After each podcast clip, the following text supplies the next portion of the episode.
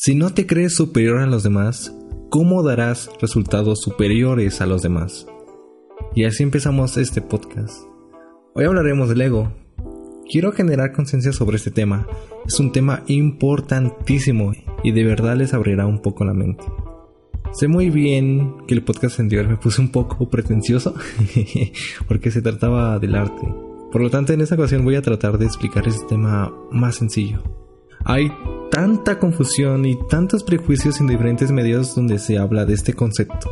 Por ejemplo, buscando el concepto del ego, en la Real Academia Española me encontré la gran sorpresa de que coloquialmente ego significaba exceso de autoestima. El problema de esta definición es que las personas con un exceso de autoestima pueden llegar a sufrir trastornos emocionales muy graves. Muy, muy graves con una clara tendencia a ser un ególatra, o peor, llegar a ser un narcisista.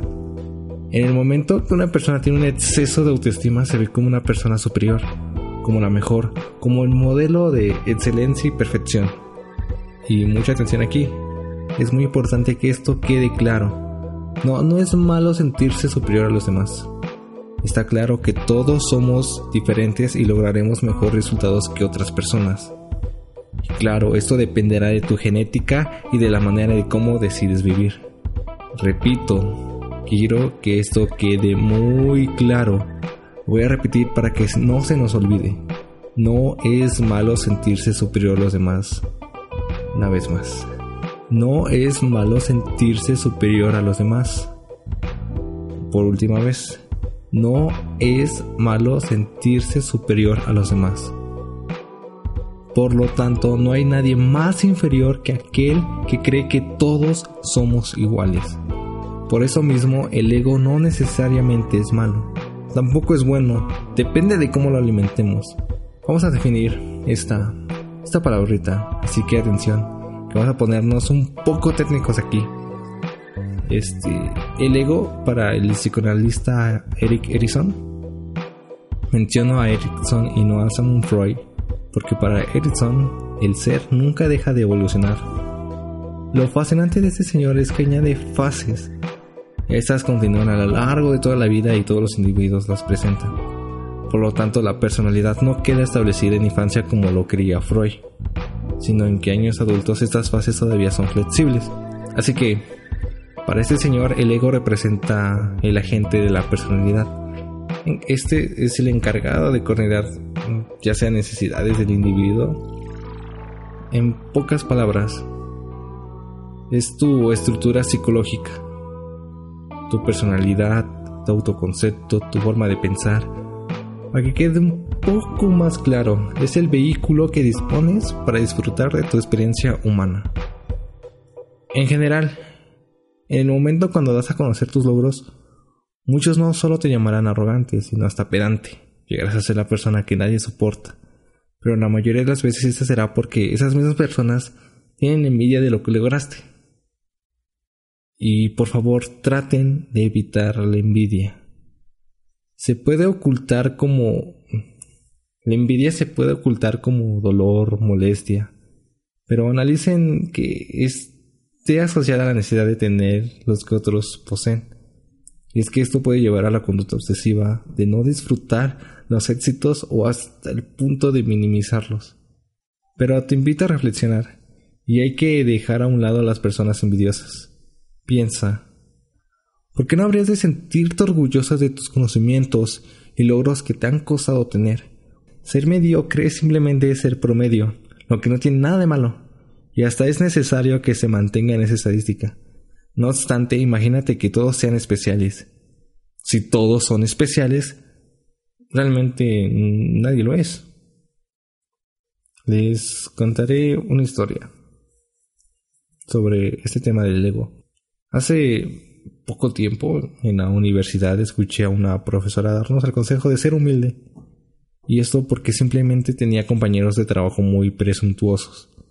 Y ya no lo soportaba. Nos dio a entender por su lenguaje corporal que tenía cierta envidia. No negaré que la humildad es una virtud una muy apreciada por una gran cantidad de personas. Sin embargo, la mayoría de las veces la humildad está disfrazada para poder despertar la admiración de los demás. o simplemente crear una imagen. En el caso de México, se le considera por muchos países un país humilde de gente trabajadora, aunque luego vemos en las noticias que México es uno de los países más violentos del mundo. Y esto me duele muchísimo decirlo porque ni siquiera estamos en guerra, pero si procedemos varios siglos atrás en época de la conquista, una vez que los españoles se establecieron en América, jeje, unas pequeñas clases de historia. Así como les contaba, una vez que los españoles se establecieron en América, veían a los indígenas como personas inferiores, debido a que esto los trataban de lo peor, y fue de esa manera como gran parte de la cultura se perdió, arrastrando a la sociedad un retraso intelectual y social. Y es por esto que los mexicanos nos sentimos menos al ver una persona europea o americana. Y eso es preocupante. La genética cultural sí existe. Esto sería interesante en otro podcast. Como les decía, la, genética cultural sí existe. Un gran porcentaje de nuestro carácter y nuestra personalidad viene, program, viene programado. Ya estamos programados, de hecho.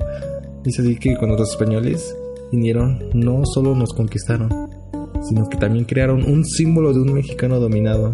Hasta que actualmente, después de varios siglos, aún las personas poseemos la genética cultural de sentirnos inferiores no decidimos celebrar nuestros triunfos. ¿Para qué? Solamente para no ofender a los demás.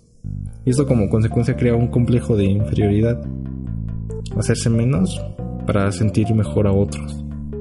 Es así que la gente no tiene ego, simplemente no se valora. Es así que los invito a tener ego. No un ego desagradable, un ego positivo. No hay que confundirnos. No, no debemos pisotear a los demás, ni dejar que nos pisoteen. Hay que dejar de ser necios y afrontar que te equivocas. Corregir tus errores y demostrar tus habilidades. Simplemente si eres el mejor para una actividad, solo hazlo saber y demuéstralo. Una pizca correcta de ego puede ayudarnos a solventar ciertas situaciones cotidianas y profesionales día tras día por su atención. Gracias.